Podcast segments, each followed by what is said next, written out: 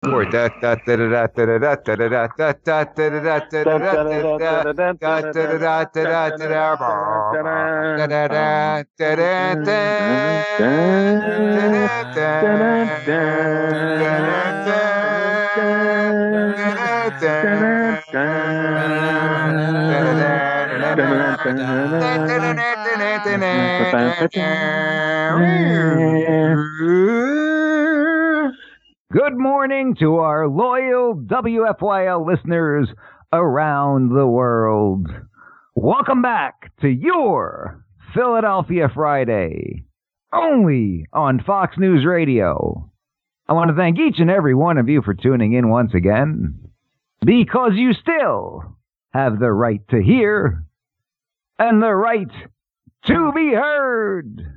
We're here with you on 1180 AM and broadcasting real time at 1180WFYL.com. Coming to you straight from the birthplace of liberty here in the greater Philadelphia area. And we continue to fight day in and day out as your voice of freedom in the Delaware Valley. I'm attorney Mike Giramita from Giramita Law Offices, but everybody knows me as Mike G. And you're listening to Mike G in the morning with The Law Matters. And you can listen to our program every Friday at 7 a.m. Eastern, only on Fox News Radio, WFYL. So let's be heard. You know, we've got a very important day today. Remembering September 11th and the events that took place on September 11th, 2001. Our hearts go out to everybody who lost a loved one on that day. Our hearts go out to all of those whose family members have been impacted for various reasons based upon the events of that day. And we want to thank everybody who made sacrifices on that day and in the aftermath of those events. So today's episode will be dedicated to September 11th. And we've got a panel of guests who will join us, everybody with different perspectives, different experiences. And we look forward to getting to hear all of them. For those of us just tuning in, you're listening to Mike G in the morning with The Law Matters, only on Fox News Radio, WFYL. We've got a very special guest with us this morning, Karen Drum. Is no doubt a staple in the Second Amendment community here in Pennsylvania. I've known her from seminars all around for the last couple of years. Karen, are you with us? I am. Karen, thank you so much for joining us. Really appreciate it. Uh, just uh, so our audience understands, how long have you been involved in supporting our Second Amendment? Actually, since 2013, um, a little late bloomer, but uh, Sandy Hook woke me up, and um, that was when I started to get involved in Second Amendment, owning firearms, and activism, and so forth. And what was it that woke you up about uh, that particular event? Was it the government's response in trying to disarm law-abiding citizens in the aftermath? Exactly.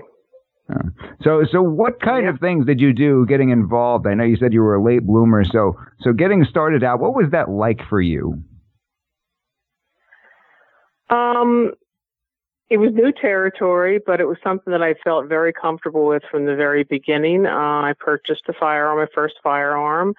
Um, I had already had a hunting rifle at that point um, which I was using, um, but I hadn't had a handgun, um, and was um, difficult getting used to wearing it all the time. But um, I did. I wear it everywhere that I can legally wear it, and I just felt um, felt safe, felt um, confident, and felt like for once I was exercising my constitutional rights. Uh, now, coming in uh, late, as you said, did you find that the people in the Second Amendment community were different than what is typically portrayed in the media? Oh, absolutely. They want to make we're us just, all out to be a bunch of nut jobs, don't they? yep, we're just common, everyday folks who love our country and love our freedom and liberty. And have you found that people in the Second Amendment community are pretty friendly, generally speaking? Absolutely. Mm-hmm. They're well, the, that's, the best people to be around. Uh, I agree, a hundred percent. Now, uh, shifting gears, you talked about people who love our country. I know that you yourself have some ties to 9/11, and and I think you've really got an interesting perspective on this. A lot of the people we'll be speaking to throughout the episode uh, were in New York at the time, native New Yorkers. You've got a little bit of a different perspective here. So why don't you tell our audience a little bit about uh, your connection to 9/11 and, and, what you did for a living? Okay, I was a Bucks County Police dispatcher. Um, and at the time when that happened, I, we I just could not imagine what those dispatchers in New York had gone through that day. Um, and a group of us from our radio room we decided to go up and visit them uh, within a couple weeks after the event. It was actually early October, and um, just show our support. Brought them some food, sat with them, talked with them, and just spent the day with them. We uh, walked around New York and bought coffee for the police officers. Looked at you know the the debris and the mess that New York was. Um, talked to people, went to the church, went to see all the the signs everywhere that said, you know, have you seen my loved one? And um, it was just so impactful that uh, it be it started to define my life at that point. Um, I also went back up there with a law enforcement fellowship that I belonged to within my church. We went to Ground Zero. Um, there's so much to it. I met people. I saw a picture of a gentleman whose memorial wristband I was wearing that I had purchased at my church. I asked two cops that I met, I said, Did you happen to know Mark Ellis? And I was on the platform at Ground Zero and they said to me, Oh, yeah, we knew Mark very well. And he said, I said, turn around, there's his picture. So I got to see this young fellow's picture of this, this name band that I was wearing. Um, I, I went up every other weekend after that from November through May when Ground Zero closed in 2002 to the Salvation Army tent, which was at the medical examiner's office. Um, and uh, that's where they we would serve food, uh, coffee, and food, and that's where all of the um, responders were bringing in the recovered remains from Ground Zero. Um, and it was heartbreaking, life changing, um, just so sad to see what these people were going through. And we just tried to speak with them, pray with them, feed them, and comfort them in any way that we could. And um, it was the most wonderful thing that I was ever able to do because I, when it happened, I felt like I need to do something. What can I do? And um, that's what the Lord led me to do. Now, do you think this is a truly traumatic experience uh, for the dispatchers as well? Because that's something that I don't think people will often think about. They think about the people who are out there uh, running into the buildings and things of that nature. They don't think about the people who are handling God knows how many calls on that day. Absolutely. Thank you for recognizing that because dispatchers are not not recognized as first responders. I understand now recently they are, but we really are the first responder in the sense that we take those calls and we take we listen to the people who are experiencing the worst moment of their life. And at a lot of times we don't get closure. We hang up and we go on to the next call and we hang up we go on to the next call. We dispatch out to the police we go on to the next call. And uh, yes those people were traumatized, um, probably um, as much as some of the people who were actually there at Ground Zero and and and uh, involved in it because you feel helpless. You feel like, oh my gosh, I wish there was more that I could do. So yes, thank you for for recognizing that. Absolutely. Now, why do you think it is that you felt that connection to go in and, and help in multiple different ways. Being from Pennsylvania and going all the way out there to New York to help these people, feeling that need, do you think it stems from your faith?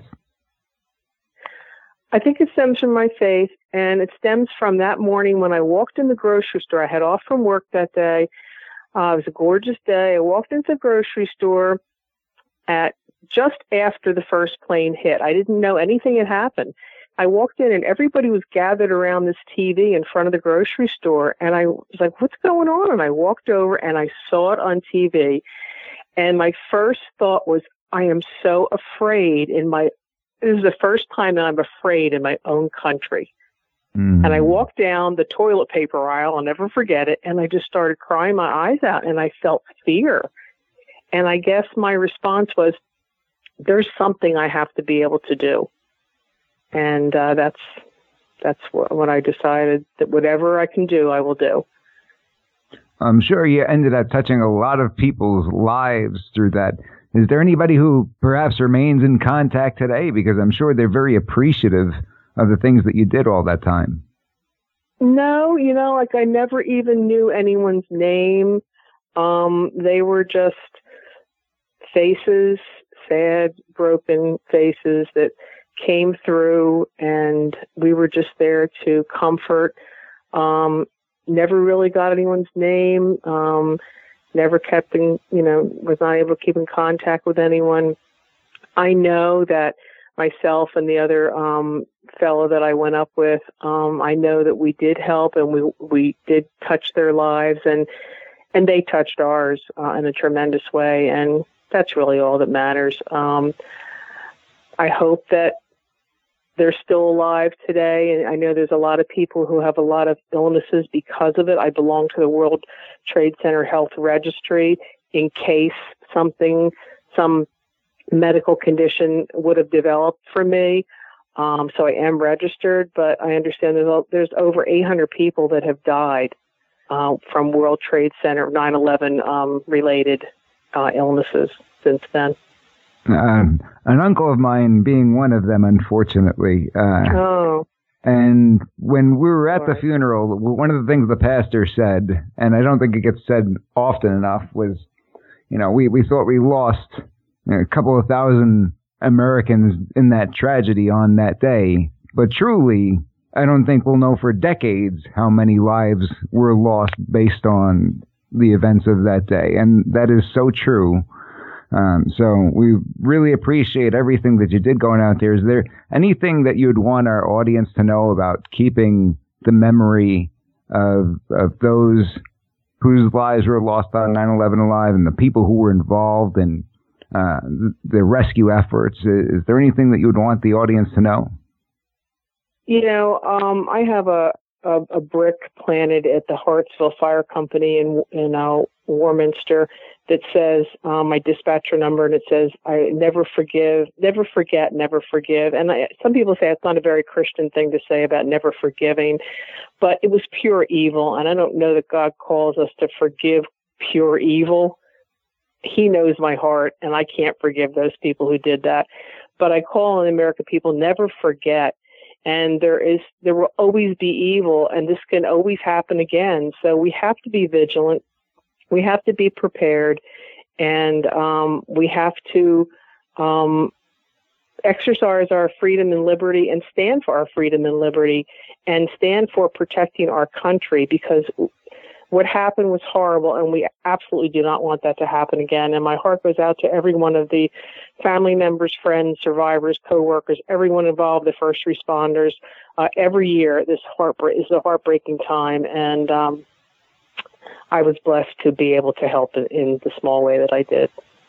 Well, thank you so much for what you've done, Karen, and thank you so much for joining us. We hope to have you back on the program again soon. Thank you very much, Mike.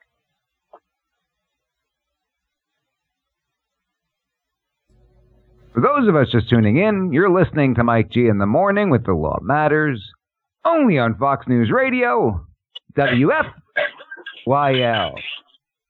You know, we've got the gang of maniacs here with us today. Uh, group of folks, regulars on this program. all to share a little bit about their perspective on 9/11.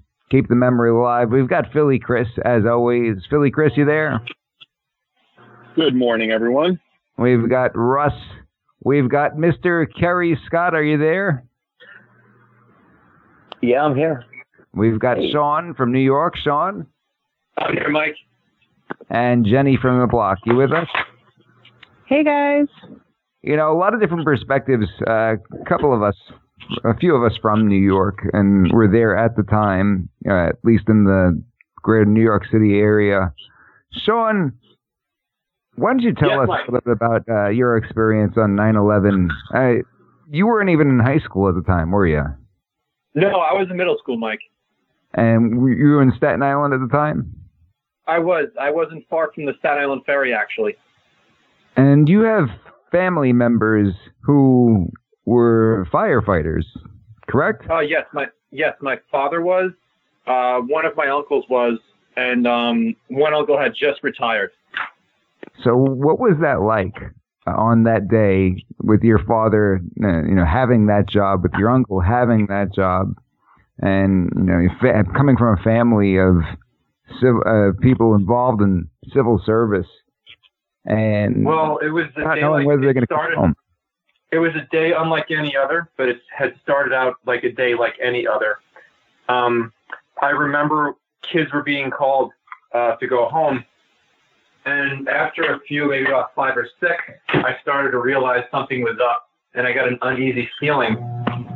And I remember my dad actually had a uh, he came to my class and got me out of got me out of school uh, himself instead of you know being called down.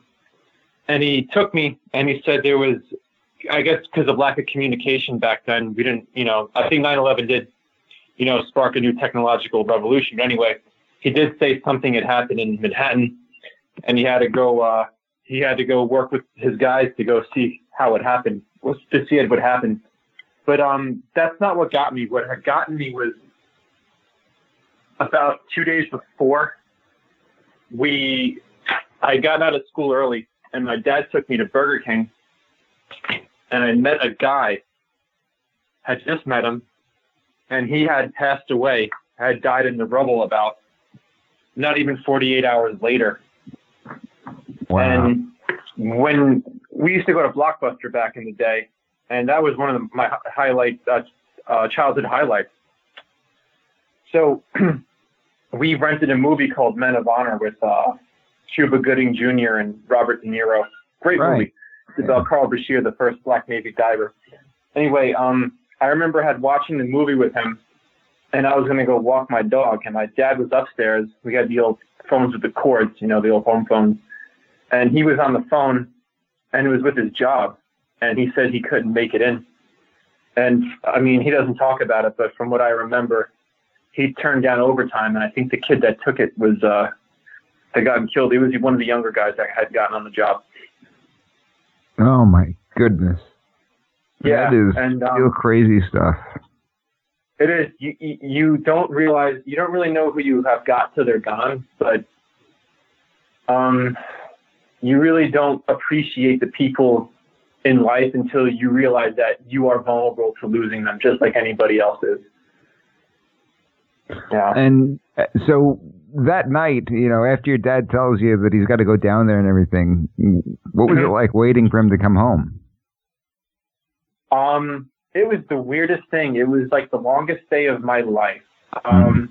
I had just been in, I was just in middle school and my, you know, my brain wasn't fully developed, you know, to, you know, comprehend danger and stuff. But, um, he always made this slurping sound sipping coffee, and it was kind of, I always found it kind of uh, annoying, but in all the good ways. And the next morning, um, I had gotten out of bed, and I heard that sound. It was like the the most annoying sound became the greatest sound ever. and um, he was sitting in the red ottoman chair, and um, he told me like lots of guys, I'm going to say he, from what he said, dozens of guys were confirmed to be killed and hundreds are missing or however it was. I, I, that was 19 years ago. It's almost to the day. Yeah. So that's, I remember had, I, I met we'd gone on vacation uh, to Hawaii, and we were, you know, we were talking fire department stuff. We were going for like a nice little hike, just a father and son thing. And we were, you know, we had watched the movie The Longest Day, and there was a scene where a general got killed. And so I asked my dad, "Hey, dad, has a has a chief ever gotten, you know, killed on the fire department?" He says, "Yeah, there was uh, many years ago. There was uh, a battalion chief, and then even before that, there was an assistant chief. That's the rank after a battalion chief. But then I, I found out that uh, chief of department Peter Ganci had died, and then my my brain, you know, my you know, 12 year old brain or whatever, said, you know, if that can happen to him, it, could, it can happen to anybody. Right. Yeah. Right. Wow. Yeah, that's, that's pretty much what I remember about the day. No, that, that's uh, you know, an experience that I'm sure you'll never forget. Um, I'm sure you're very thankful that they made it home, and uh, it's got to be tough to, uh, you know, deal with the loss that uh, your father must have endured on that day. A lot of colleagues and a lot of friends, right? It sure is. Um, you know, we've talked about it, you know, here and there about, you know, going back for a ceremony and it's really hard for guys to go back. And some, you know, the, some of the bravest soldiers can't do it. And I, Mm. I, I can't blame them for that. I can't fault them for that. Mm. Well, please do uh, send him our best and our thanks. Uh, we know you've got to run. You got a short day this morning, but uh, we always love having you on the program, Sean. Thanks, Mike. I'll, uh, I'll say a prayer to the lost souls and to St. Florian. You know, we're good Catholics. We'll, uh, Mike, I really appreciate it. God bless you. God bless, Sean. For those of us just tuning in, you're listening to Mike G in the morning with The Law Matters, only on Fox News Radio, WFYL. Now it's time to get some real maniacs in on the conversation. Philly Chris, you there? Yeah, I'm here. I'm here. I'm ready to go. You're out on the out on the road uh, this morning, uh, Chris. You know, as someone who w- were you living in Philly at the time?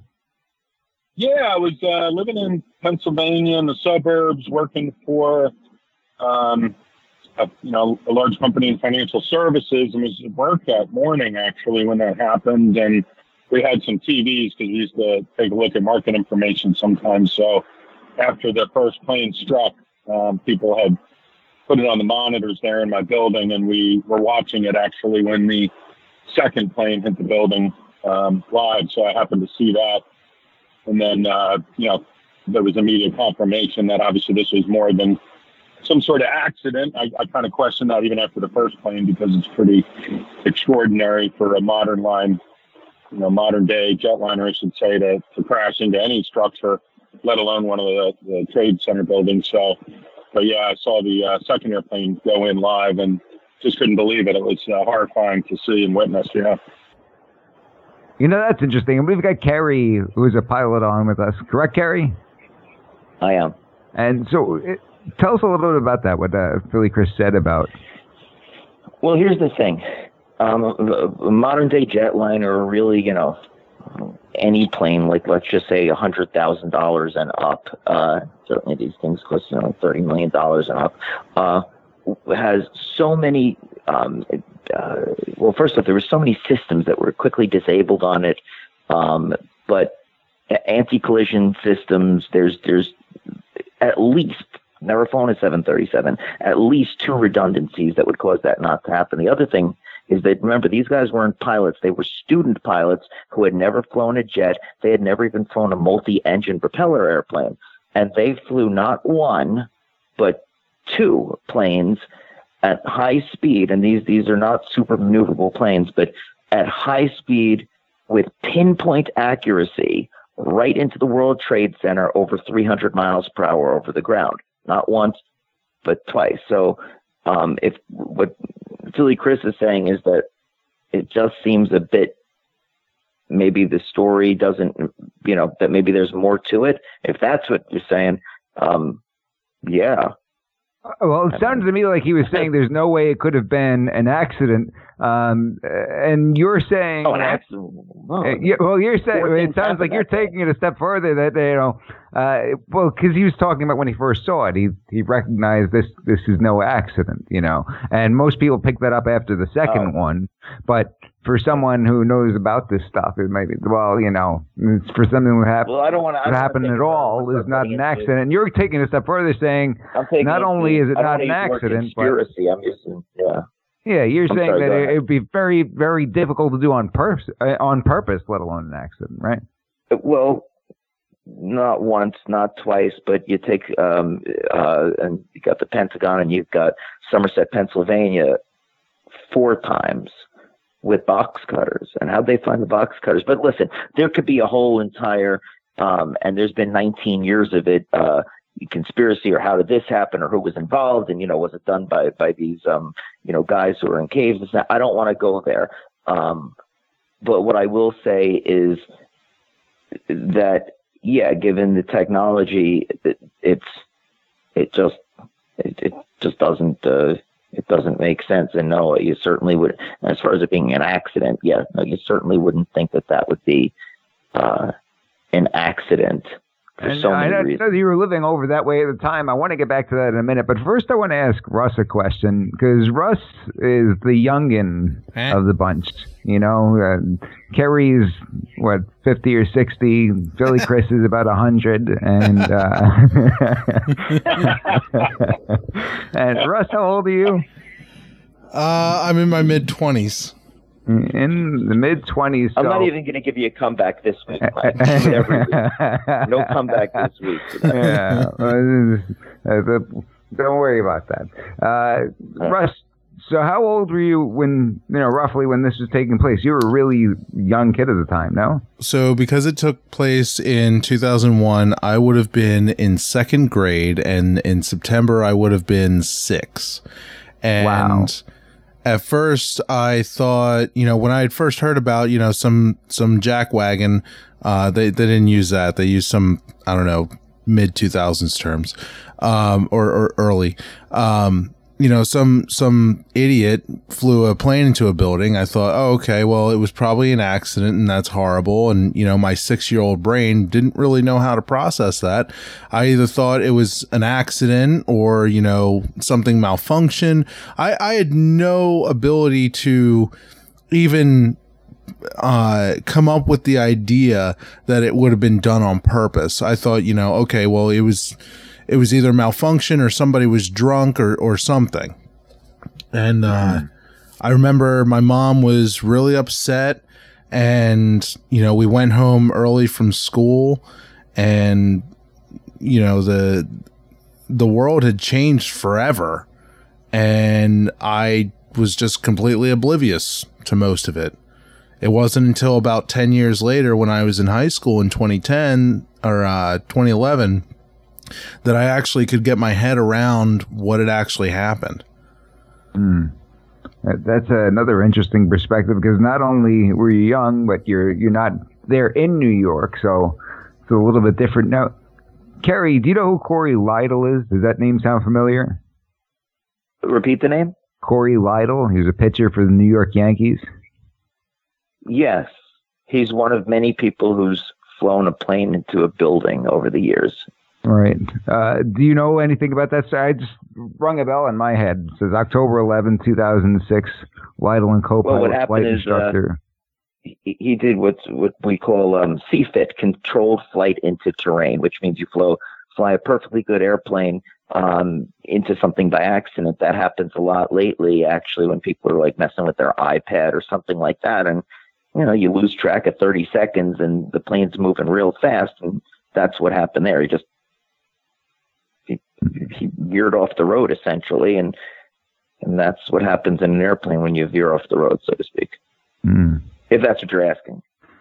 Uh, Just, just curious. You're talking about flying planes into You buildings know, in, and in 1930 something or other, a B, I think it was a B 12 bomber, a B something bomber, a large plane was flown into the Empire State Building.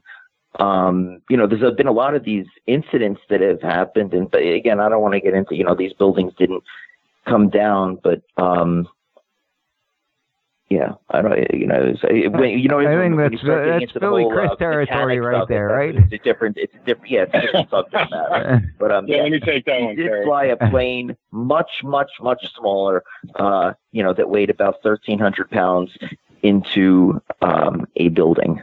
He was flying up the East River in what's known as the um, SAFRA, the Special Flight Rules area of the uh, of the New York City um, area, basically this the scenic route, quite literally. Now, Jenny, you there? You still with us? Right? You, Yes, I'm still here. okay. Uh, so you lived in Jersey growing up, right? Yeah, North So- Jersey.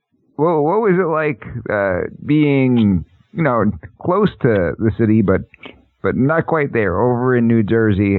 How did that uh, feel as a kid? You know, what's your perspective on on the whole day as it took place?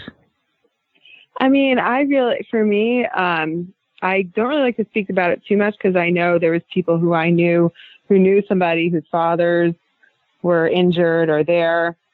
And those are the people I really think of, like what it must have felt like watching that on TV and not knowing if your loved one was going to come home. Sure. Um, so from that time period, they huddled us into a room at the school. So it was really scary. And at the time, we were similar to what Sean was saying and Russ, like you couldn't, you were processing it, but not really quite sure exactly what it all meant, you know? And um, for me, I just remember, to be honest, not so much during that period, but more of looking for answers after being terrified every time I looked in the sky and saw a plane flying. Um, and I think a lot of people felt like that. And so that's when my politics, and I was always pretty political from my dad being in the Vietnam War and everything. Um, but that's when I was really looking to the president. I wanted to see strength. I wanted to see what are you going to do about this? And that's kind of what I remember. And just my interest in politics was just even more, I don't even want to say poli, you know, it's not really politics, it's people's lives. But I was just, I wanted to hear a message of strength because I was genuinely scared. Um, you know, I just always remember paying attention to fl- planes flying overhead and looking at that type of um, perspective when I was that age. So, Yeah, mm, definitely. And the, the aftermath of the events, I, I think that was certainly common among New Yorkers.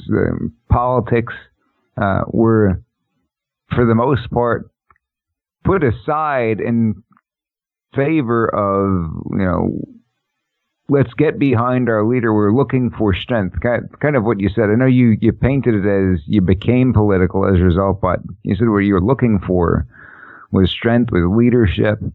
Uh, Mm. Kerry, do you remember that? Do you remember being in New York right after 9/11? It just felt like there was was an attitude where people were coming together. Everybody was on the same team and uh, wanted to bounce back and everything like that. It, it almost didn't feel like New York because obviously New York is known as uh, I don't even I don't even know what to call it, but uh, it's a, a liberal. Uh, Feisty. Oh, I don't want to call it a cesspool, but, but Yeah, you, you well, know what I mean, right? It's, but you what's that? Well, here's the thing. First off, um, if it, and I'm just digressing for one second. If it, I wonder what would happen if it happened today with so so much anti-American sentiment. I think there would be like uh, back then there was pockets of people that were reported of um, that were cheering and happy, but this was just a little. Uh, there was jubilation someplace, and you know there was there was uh, physical altercations, obviously because of. it. But I, I wonder what would happen happen now and how people would maybe that's a topic for a whole different show. How would Yeah, people no, that that is an interesting point. That is an interesting point. But- you know, when you when you're talking about the reaction today as opposed to back then, and it we we forget this sometimes, but people did really dislike George Bush. There was there's a, plenty of hatred to go around for for George Bush, but it seemed like even in New York, which is obviously We got behind. They got behind him. the majority liberal, right? They got behind him. Absolutely. I, I don't know that I can see President Trump standing over at Ground Zero and people supporting him like that. Certainly, I think uh, the NYPD would come out and support him, uh, or people like that. But it seems like there would be be so much hostility. Uh, can we really be on the same team like that these days? It's only you know Um, 19 years later. If I Yeah. may, I don't know if this is going too far, but even President Trump today, Um, he was speaking about the coronavirus and everything, and and obviously you can't compare that, but people have died from the coronavirus. It's a serious thing. But he was saying, you know, he knew a lot of information, and he didn't want to scare everybody in the beginning, and he really wanted to send a message of strength. And I think that that is very important for a country when we're being attacked or or something's going on in any way. And I still hang on to that, and I think that that's a really good leadership quality to have. And I think that that was the main thing with, pres- with President Bush. He was just, we're not going to take this. We're going to do something about this because people right. wanted justice too. But the way they're framing that is that he lied, right? They're saying, "Oh, well, you didn't tell us how, how serious yeah, it was." That's so right. would they expect him eh, if if the in the aftermath of some kind of an attack like this, would they expect him to go out there and be like, "We're all gonna die, ladies and gentlemen! Oh my goodness!" Yeah, yeah. right. It, I mean, it makes you wonder. Trump getting from I was watching some of that. A terrific point. Hey, let Chris sorry, talk. Let Chris talk. Go ahead. Oh, sorry. I was just saying that you know to piggyback on Jenny from the block there. You know, um, I was watching the clips they were playing on CNN a little bit today with Trump talking about the coronavirus early on, but he always qualified it. He always said, you know, I hope so, or you know, maybe. You know, he wasn't saying it would definitely get better or definitely go away. So I think he was just trying to show that strength and have a positive outlook on a horrible situation to keep everybody on the same page, you know, working toward a solution. And, you know, it's beyond his control. So I don't know how they blame him. Right. Yeah, yeah. absolutely. And the, the measures that he did take at the time, obviously, he, he caught a ton of heat for that. Gary, go ahead. Yeah, but I was going to say that, uh, well, I guess uh, I agree with, Jenny from the block, and of course, you know, what Chris was just saying is that I think that, I mean, it's a tightrope for a leader to have to walk, but I think that one thing to not do, I mean, what else can you do, is to not get up and literally cause pandemonium and start freaking out. I mean, you have to have some semblance of, uh, as Jenny pointed out, um, you know, to be, I mean, to be cool, calm, and collect. And then people, of course, will say, you know, you didn't react strongly enough. And but I think George Bush did the did the best he could. What what can you do? Yeah, it's it's a very difficult situation. Now, Kerry, you were in the area at that time, right? Yeah. Well, I was at the very moment I was in. I was in uh, um, basically on on the beach in uh, Monmouth County, New Jersey, although I lived in Manhattan at the time, but uh, so I saw the buildings smoking and all that stuff. I saw everybody running to the beach. But living in Manhattan at the time, very quickly thereafter, as a as a curious person, I went down there um, several of the days after, and I remember the first time I went down was five days after, and uh, it was very traumatic for me. And I'm I'm gonna, you know, it's a horrible obviously it's a horrible thing and but, but, you know it's 19 years later people have said what sticks with me and it's truly traumatic um, i remember it extremely well is is this the smell. The smell of death literally. Absolutely. it'll uh, it'll never leave me. It makes me you know the uh, the other quote the lady had said um you had interviewed had said that you know she's having a lot of trouble forgiving uh, or uh, forgetting rather forgiving forgiving. And I know where she's coming from because when you're actually there and you, you you smell it and you know what you're smelling, and I, I don't want to be graphic, but um, we all know what, how serious this is. Uh, it's it's a pretty it's a pretty tough pill to swallow, and uh, I think people were happy at the time not to get ahead of it, but uh, that that uh, bombs were being lobbed and missiles were being uh, fired. But again, that's I'm sure for another another show. Russ, you've got the clip of George Bush speaking in the aftermath.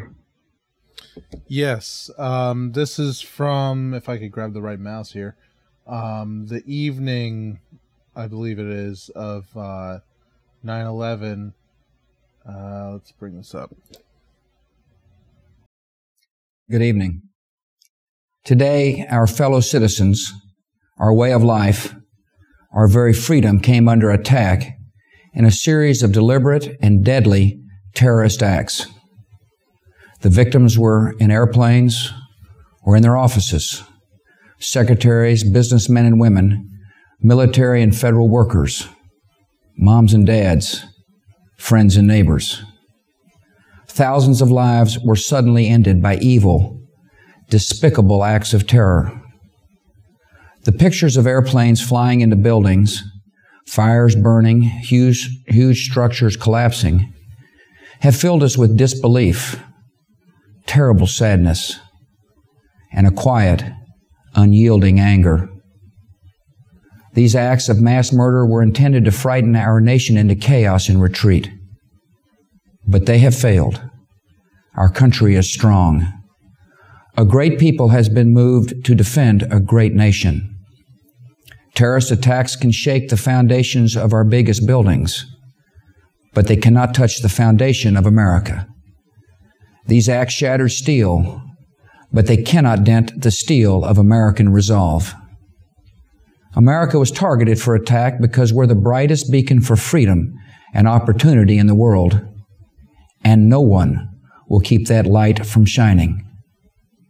Today, our nation saw evil, the very worst of human nature, and we responded with the best of America, with the daring of our rescue workers, with the caring of, for strangers and neighbors who came to give blood and help in any way they could. Immediately following the first attack, I implemented our government's emergency response plans. Our military is powerful and it's prepared. Our emergency teams are working in New York City and Washington, D.C. to help with local rescue efforts. Our first priority is to get help to those who have been injured and to take every precaution to protect our citizens at home and around the world from further attacks. The functions of our government continue without interruption. Federal agencies in Washington, which had to be evacuated today, are reopening for essential personnel tonight and will be open for business tomorrow. Our financial institutions remain strong, and the American economy will be open for business as well. The search is underway for those who are behind these evil acts. I've directed the full resources of our intelligence and law enforcement communities to find those responsible and to bring them to justice. We will make no distinction between the terrorists who committed these acts and those who harbor them. I appreciate so very much the members of Congress who have joined me in strongly condemning these attacks. And on behalf of the American people, I thank the many world leaders who have called to offer their condolences and assistance. America and our friends and allies join with all those who want peace and security in the world. And we stand together to win the war against terrorism. Tonight I ask for your prayers for all those who grieve, for the children whose worlds have been shattered, for all whose sense of safety and security has been threatened. And I pray they will be comforted by a power greater than any of us, spoken through the ages in Psalm 23. Even though I walk through the valley of the shadow of death, I fear no evil, for you are with me. This is a day when all Americans from every walk of life unite in our resolve for justice and peace. America has stood down enemies before, and we will do so this time.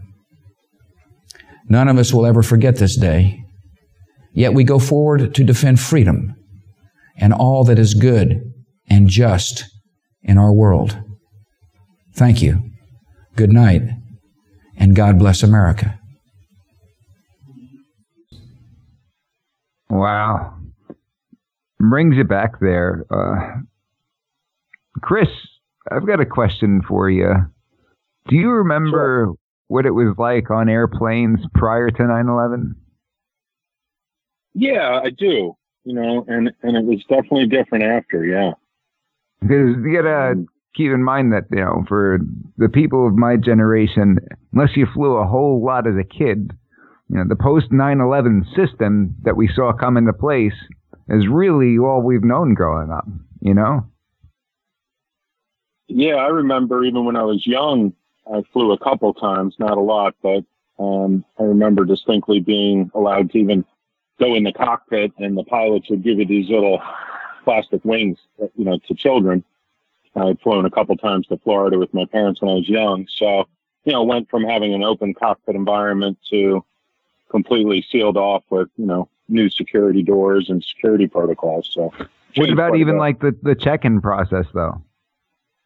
Yeah, that's a great point. Yeah, now you know after that it was a much more thorough inspection. You had to take your shoes off, and they were swabbing you for explosives, and you know they restricted the uh, the types of fluids you could bring on board, and they went through your liquid. baggage in more detail, and you sometimes had to throw things away if they weren't compliant. So yeah, that was a big thing too.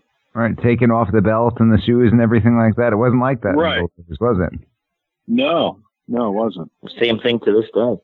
Yeah, yeah. That's Yeah, that's one of the, the the permanent types of changes that we've seen in the aftermath. And you know, a lot of people. I remember the debate about the, the freedom versus security thing during those times.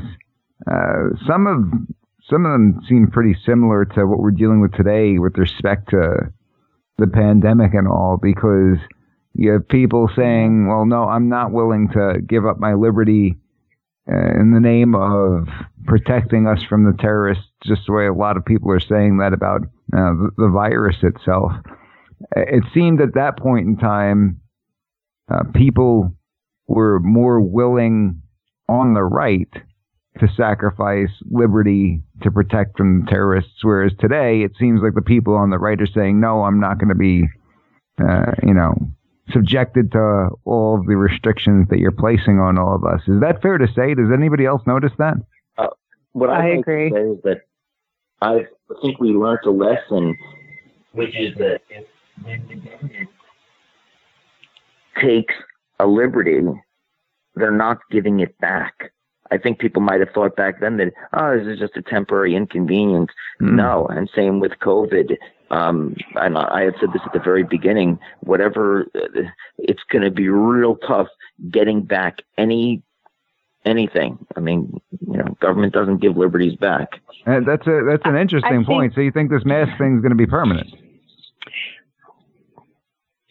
Well, that I think that's what he's saying. You think it's going to be permanent, right? Uh, I think there's going to be things The that mask. are permanent. Well, the mask, I don't know. I mean, it's we're getting into the weeds with that whole thing, but uh, it's uh, It, could, could I say something to that? I think maybe like for 9/11, we all saw it right front and center. Some people had some different theories about it, et cetera, but we all saw it. Whereas a coronavirus or China virus, everybody is seeing it from a different perspective. Some people see nobody that was affected by it. Some people had family members. Some had some that died. So I think it's a lot more, I guess, controversial. I don't know. Maybe that's the reason. Philly, Chris, what are your thoughts? yeah, you know, it is interesting to compare the two, and I- I believe the Patriot Act came out after the 9/11 events happened, which Right. significantly changed, you know, a lot of our civil liberties and allowed, um, you know, the Bush administration to look at electronic data for um, not just terrorists but U.S. citizens. So, you know, I think that was a stepping stone, you know, bridge, if you will, or a, you know, step to where we are now with some of those civil liberties being. Um, It's strange though gone. because people on the right seemed on board at the time. They're like, "Yep, you know, we got to do what we got to do." Yeah. You know. That's right. Yeah, people were definitely more willing at that time to give up their freedoms. And a lot of people will say, "Oh, well, I'm not doing anything wrong. I'm not doing anything wrong," but you know, eventually uh, they could look at any type of electronic data and decide you're doing something wrong if they're looking at it. I guess so. That's one of those things to be concerned about. So yeah, a lot has changed. Yeah, that did seem like sort of a, a, more liberal thing back then, didn't it? Right. Uh, the whole, hey, leave me alone, it's my right and everything, and people saying on the right saying, well, you know, if you've got nothing to hide, then what's the difference? And it that just blows my mind to hear that today. I don't, I don't know many people on the right who would say that same thing today. Uh, yeah, I think you're right, Mike. And I think fortunately people are more aware of, of what can happen when those civil liberties are trampled on. Is it fair to say that the whole Republican Democrat uh, platform is entirely different than it was just 19 years ago when you think about it? I I think absolutely, definitely. I think there's a parallel, if I could say, between uh, this and um, or or a, a lesson. I think that especially freedom-loving people, which seems to be even more patriotic for sure, on the right, it's fool me once, shame on me. Fool me twice, uh, fool me once, shame on you. Fool me twice, shame on me. Where people like even about the masks, like, all right, wait a second, not so fast. Okay, what's going to stay? What's up here? Um, and people, uh, yeah, the Patriot Act, it wasn't patriotic. Right. I mean, it's Right. uh, Right. They, they gave it these names, but I, I mean, I'm preaching to the choir with this. But uh, if anybody wants to expand on You, that, you you almost botched the "fool me once" quote as bad as George W. Bush did. Russ, you got to pull up the George W. Bush uh, I was "fool me once" quote. That that is one Oh, of the no. greatest of all time. Yeah, make sure you get that before the end of the episode. Let me know when you when you got it because our audience has got to hear this. Okay, well, but it's it's I- absolutely an excellent point. I, I have some comments to insert here. Um, I think the political climate. I, I- I think there are parallels between uh, COVID and 9 11, but there's also some very contrasty differences. For 9 11, there was. Um, there was something that you could see. There was an enemy that people could witness there was something to rally behind. This coronavirus thing, on the other hand, uh, it's become very political. And if you haven't known anybody who's gotten it, then it's essentially very much like a boogeyman. This thing could be anywhere at any time and could be carried by anybody. So watch out. You know, it's, and right. you know, if you see nobody around you getting it, then okay, either these methods are effective, which they don't seem to be, um, or it's just a bunch of hokum. So, you know, and, and when, when there's been spikes, there's been, uh, you know, ups and downs, there's been lots and lots of death. You can attribute that to the coronavirus. Okay or you can look at you know why did these people die some of them had pre-existing conditions and and um you know other people were just elderly and and whereas 9-11 it was yeah they uh they either burned to death or a building fell on them or you know something or they jumped out of the building because they didn't want to burn to death or be squashed by a building. Um so there's there's some commonalities and there's some huge differences. And i think the coronavirus has been very political and that's why it's very different. That's, And- that's another, another also- point. We're talking about how, regardless of political affiliation, it seemed like there was some kind of unity in the aftermath of 9 11. So that's a good point. Go Right. ahead, Jenny.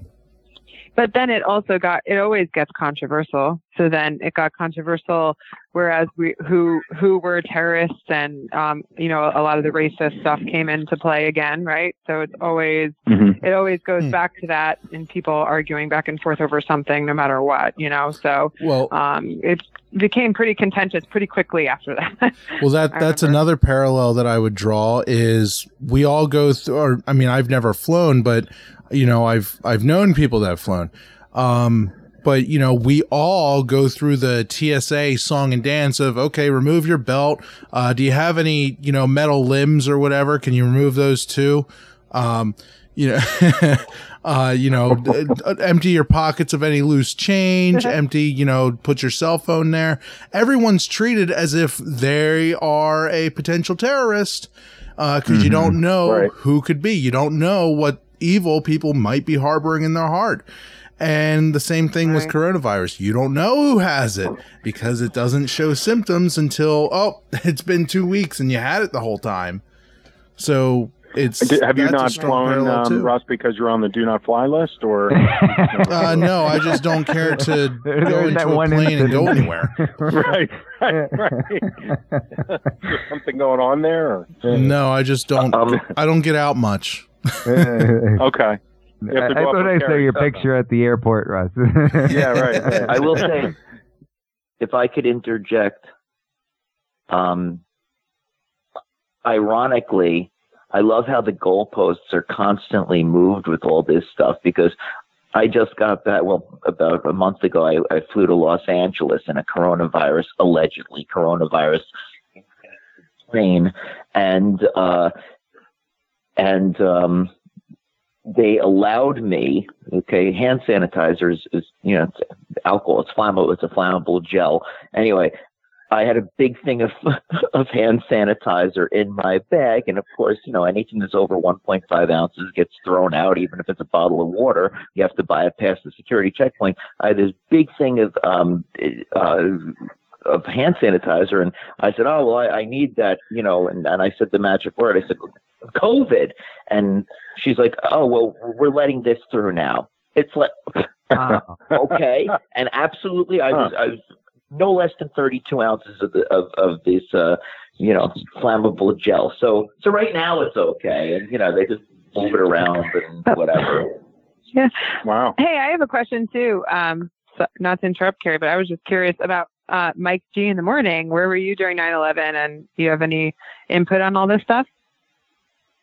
Oh, good question. Yeah, I was freshman in high school and a little bit different than what Sean said because the first hint we had that something was going on was uh, the some girl ran into the classroom hysterically crying and asked to see the teacher. And I went to high school in Staten Island, New York, in one of the five boroughs. And the teacher goes out, plays it cool, comes back in. Uh, another student comes in hysterically crying. Teacher goes out, comes back in, thinking it's kind of strange. Uh, then one of the, the staff members came and pulled the teacher out. She comes back in, doesn't say anything. We're all like, what is going on here? And then finally, the, the assistant principal comes and gets her, and we're like, all right, you got to tell us what's going on at this point. And the, the teacher goes in, she goes, Miss Carr, I'll never forget her, Irish lady, she passed away, uh, God rest her soul. But she said, hey, you know, you might as well know, seems that uh, terrorists have flown a plane into the World Trade Center. And uh, I know we're not supposed to pray in school right now, but I don't care. We're praying. and we all prayed. And there were people in the classroom whose parents worked in the city. And the kid sitting next to me, Timmy, whose father was a firefighter who never came home that evening. Oh. Uh, you know, there there were a lot of people I knew who who lost loved ones. Um, guy who I fought with for, for many many years, trained martial arts. Um, his close family member was FDNY. He passed away. He's uh, you know, a, lot of lot of good people didn't come home that day. Uh, we went to lunch, and that's when one of the security guards had a little TV. We saw that the second tower came down, and you know, we didn't know. One of my friends, their, their father was a firefighter. It was actually uh, her birthday, and on her birthday, her dad didn't, uh, you know, come home till the wee hours of the night. He did make it home. Uh, you know, a lot of people who are dealing with the physical impact, like Karen spoke about, you know, firefighters who have breathing problems, lung problems, people like my uncle who were involved in, uh, you know, looking for bodies and the cleanup and the aftermath. And he passed away in his early 50s, you know, dealing with cancers and everything like that. So uh, it that was a very difficult day for the United States of America. But uh, what we can do is we can remember it, we can learn from it, we can learn from the aftermath. And, uh, you know, I really do appreciate all of you. I call you folks my my gang of maniacs. a gang of maniacs joining us this morning. Um, that's all the time we've got for today. Stick around for We the People, The Constitution Matters. Pastor David Whitney, Professor Phil Duffy. I'll be joining as your legal analyst. Stay safe and God bless, folks.